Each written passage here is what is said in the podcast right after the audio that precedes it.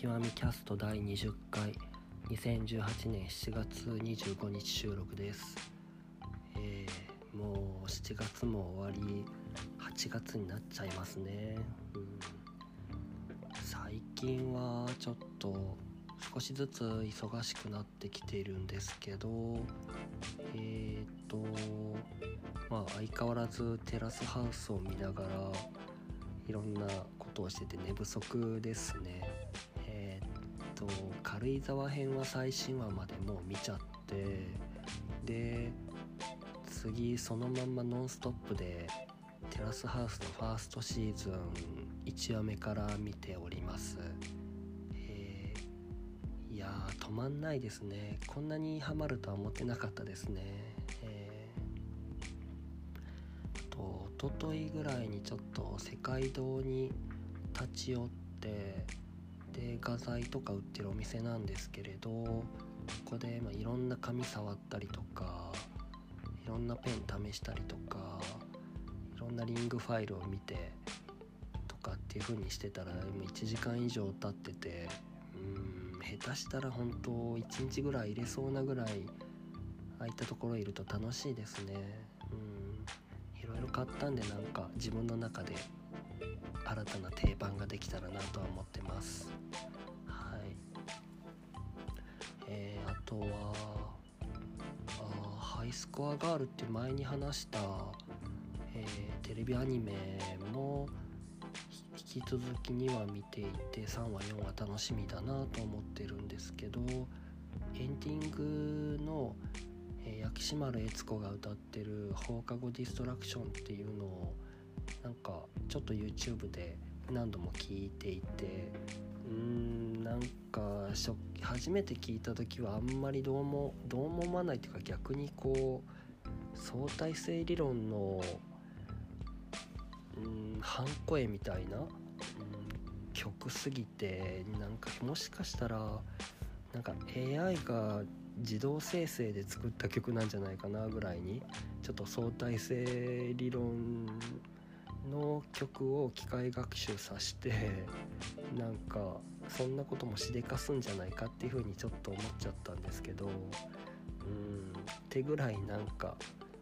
なんかの曲に似てるなみたいに思ってうん薬師丸悦子ってそもそもなんか科学者の父親を持っててでそっち系のテック系に今なんか寄ってきたりしてるのでありえるんじゃないかなと思ったんですけどうん、まあ、なんかちょっといろいろ想像しちゃうような出来だったのでちょっと改めて何に似てるんだろうなと思って相対性理論周りいろいろ聞き直してみたんですけどうんなんかこれっていうのはなかったんですがただなんかそのもともとオリジナルメンバーだった真部修一さんっていう人の作る曲にすごく近くてで具体的にはその「おはようオーパーツ」とか「地獄少女」とかあとまあ真部さんはもう辞めちゃってるんですけど辞めた後すぐタルトタタンっていう、えー、とユニットのプロデュースをしててその1曲目なんだっけ意地悪なんなんだっけ？なんかちょっとそっち系の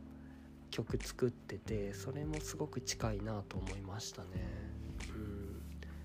そこら辺なんか混ぜた曲って感じがします。うん。で真部さんっていうのはそのあとドラムの人の名前忘れちゃったけどこの2人が、え2枚目のアルバム終わった後とかに辞めちゃうんですけれど脱退しちゃうんですけどその理由が、まあ、ちゃんと語られてなくてでファンとかの間でよく言われてるのはえーっと、まあ、そのもともとえー、安倍修一の頭の中とかやりたいこととかを、えーみんなが、えーと演奏してるっていうようなものがちょっと他のメンバーが自我を持ち始めてでやりたいことができてで方向性が、えーっと不一致でっていう風な話がちょっと言われてたりするんですけれどうんなんかそうですね、まあ、ちょっとエンジニア兼 AD みたいなアートディレクターみたいな真部さんとデザイナーの薬師丸悦子っていうようなところで薬師丸悦子の意向がアートディレクションにまで入ってきてっていう風な感覚なのかな。うん。まあでもそうすることで進化していったとは思うんで別に悪いことじゃないとは思うんですが。で、まあ、また同じく操り人形のようなタルトタタンを始めてただそのボーカリストたちも辞めていき今また新たな自分を表現するっていうので集団行動っていう、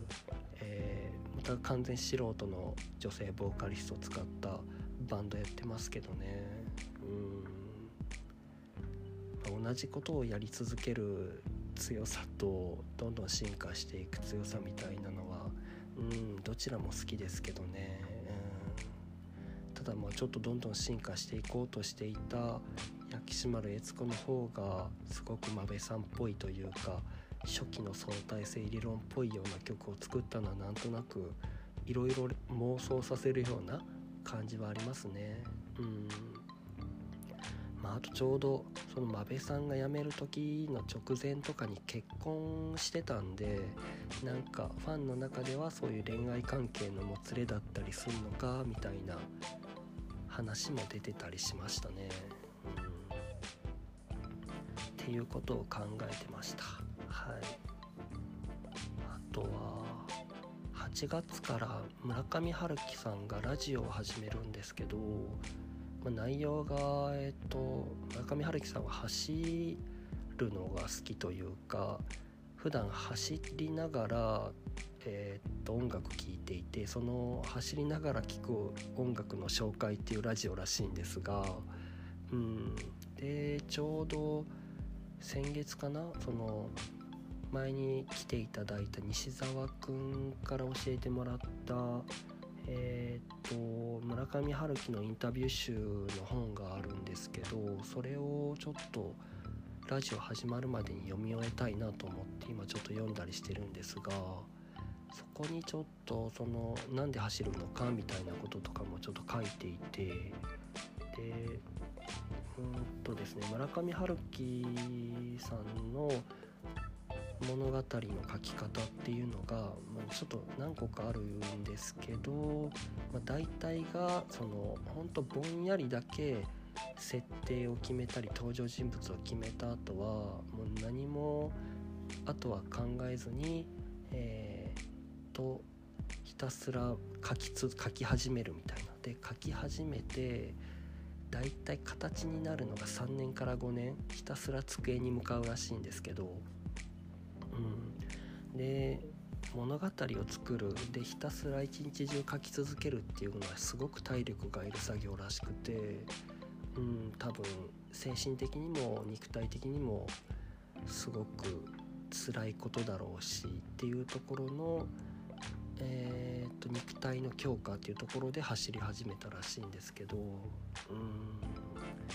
まあその中で聴く曲っていうこともいろいろまあ、ジャズを聴くって言ったんですけどその本の中では村上春樹の人生のロールモデルとしてはジャズのマイルス・デイビスが挙げられるらしくてでマイルス・デイビスはえっとまあ、なんか例えばジャズから始まったけれどそこからどんどんどんどん新しい要素を自分の中に取り入れてで取り入れてはそれをやり尽くす。でやり尽くしたらさらにまた新しいところをへ行くっていう風な形でどんどんどんどんこう新たなものに挑戦していくっていう姿勢を持っている人らしくて。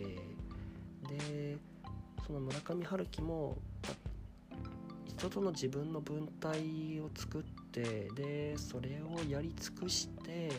でまた新たな文体に挑戦していくっていうような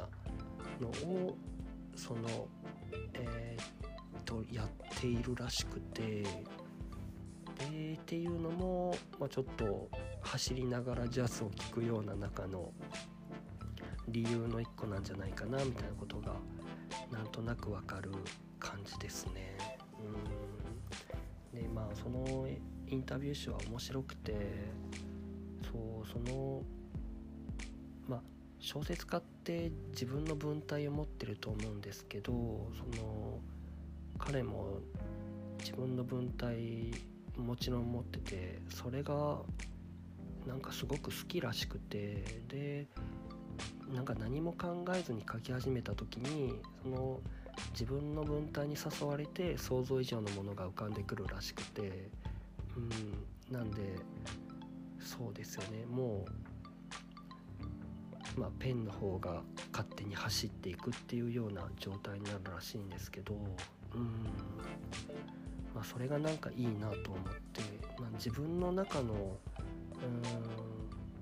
よくその単純に自分のことを好きになろうみたいな話はあるんですけどそれって内面とか外見のことだなと思いがちなんですけど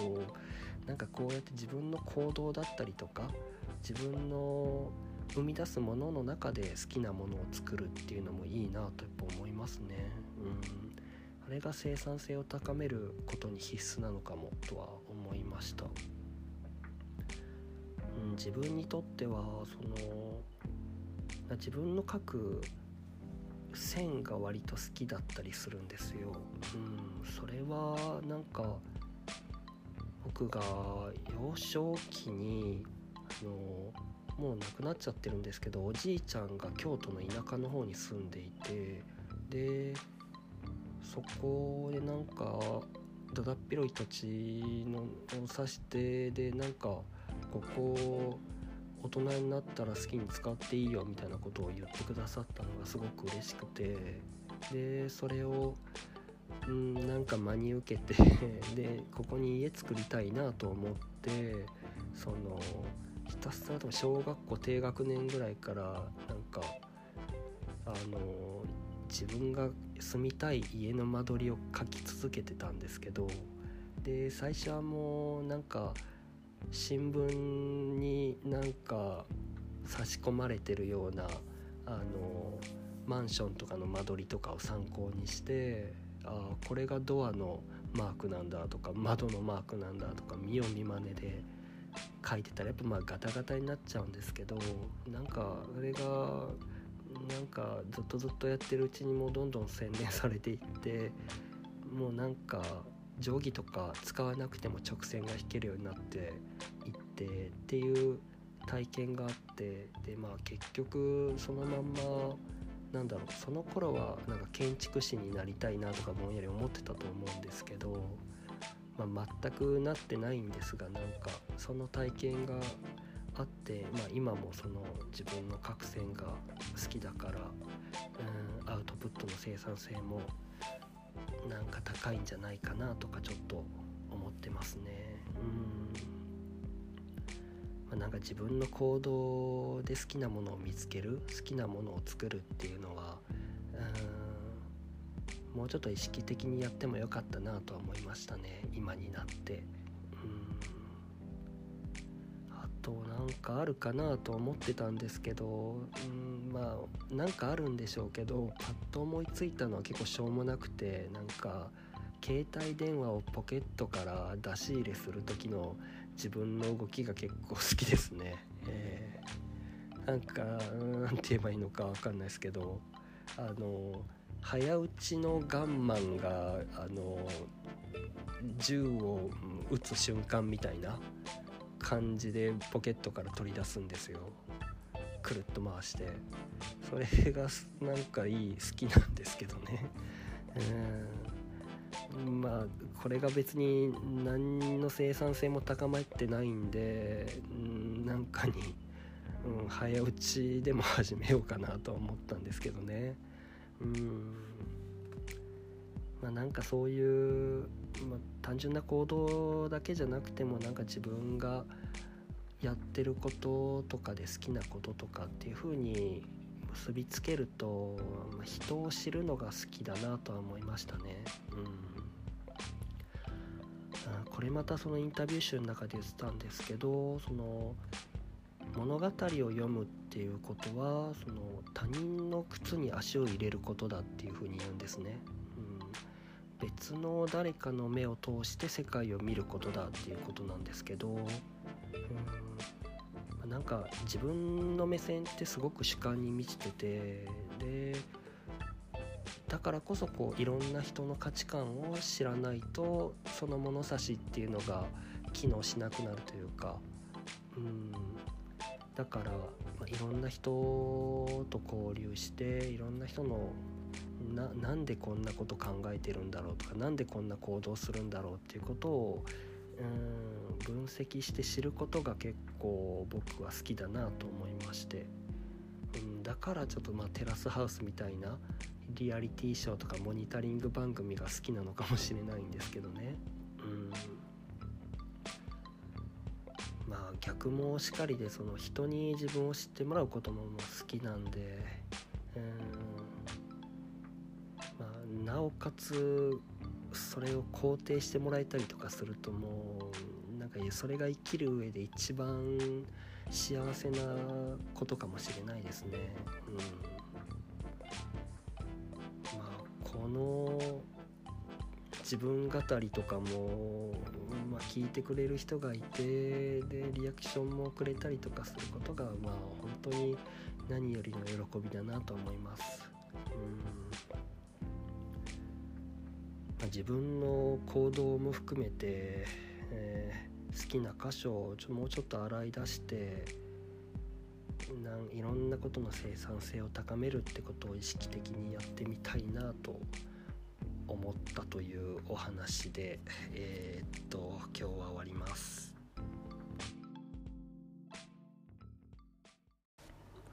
えー、エンディングです、えー、今日は相対性理論のウルトラソーダです。聞いてください。